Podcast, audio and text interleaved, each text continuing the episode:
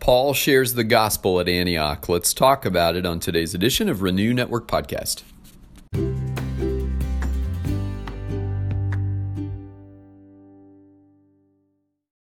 Good morning and happy Friday. Uh, we're going to pick up where we left off yesterday. Today we're back in Acts chapter 13. Today, though, we're going to be looking at verse, uh, verses 17 through 25. And Paul begins his sermon in the midst of the synagogue. Uh, they were invited to to bring a word of encouragement, and so Paul stood and um, amidst his Jewish brothers and sisters, um, he begins to preach the gospel.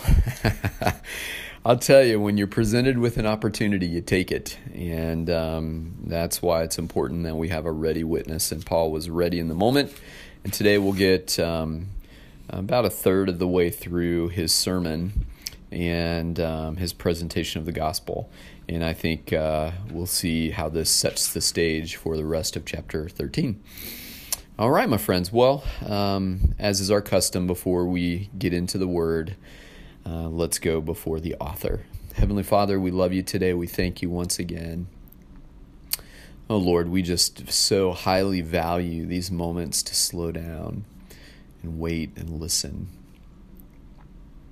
Speak as you're faithful to do through your word today as we study it together. Send your spirit as our teacher, our instructor, uh, the giver of insight, the giver of wisdom. Um, we want to grow to be more like Jesus. And we trust that your word has transformational impact on us when we read and reflect on it in the Spirit, so that we might see and understand and apply all that you have for us to the benefit of our growth in grace. We love you, Jesus, and we thank you in your name. Amen. All right, here is Acts 13, 17 through 25. Um, the God of this people, Israel, chose our fathers and made the people great during their stay in the land of Egypt, and with uplifted arm he led them out of it. And for about forty years he put up with them in the wilderness. And after destroying seven nations in the land of Canaan, he gave them their land as an inheritance. All this took about 450 years. And after that, he gave them judges until Samuel the prophet. Then they asked for a king, and God gave them Saul, the son of Kish, a man of the tribe of Benjamin, for forty years. And when he had removed him, he raised up David to be their king, of whom he testified and said, I have found in David, the son of Jesse, a man after my heart, who will do my will. Of this man's offspring, God has brought to Israel a Savior, Jesus, as he promised. Before his coming, John had proclaimed a baptism of repentance to all the people of Israel. And as John was finishing his course, he said, What do you suppose that I am? I am not he. No, but behold, after me is coming one, the sandals of whose feet I am not worthy to untie. This is a beautiful expression of faith and the faith journey of God's people, Israel uh, from before the time of Jesus on into the time of Jesus and uh, contemporarily until the time of John the Baptist, who they were curious to know if he was Messiah, and he very clearly denounced any suggestion that he was, saying the one coming is one whose sandals I am not worthy to untie. It's a powerful expression of praise to Jesus. We're not worthy to untie his shoes. We're not worthy to stoop in the lowest position of a servant to even untie the shoes of our master. What a powerful expression. What a powerful realization of one's place and one's calling in light of the greatness of our God in Christ.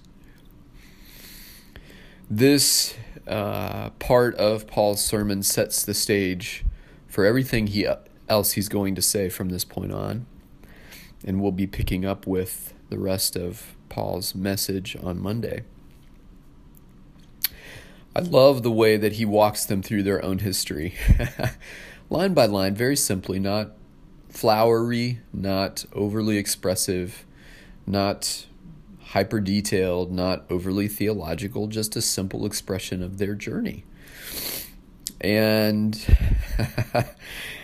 perhaps my favorite verse in this entire section is verse 18, as he's talking about the Israelites in their wilderness journey toward the land of promise when he says, And for about 40 years he put up with them in the wilderness. oh, God puts up with us, doesn't he? He puts up with us. What is God putting up with in you that keeps not changing, that keeps not experiencing the transforming touch of His mighty power?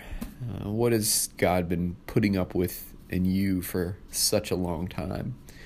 I would suspect and I would suggest to you that the thing He's been putting up with is something that you've held on to that you've been unwilling to surrender. And I would encourage you to lay it at His feet and be done with that thing.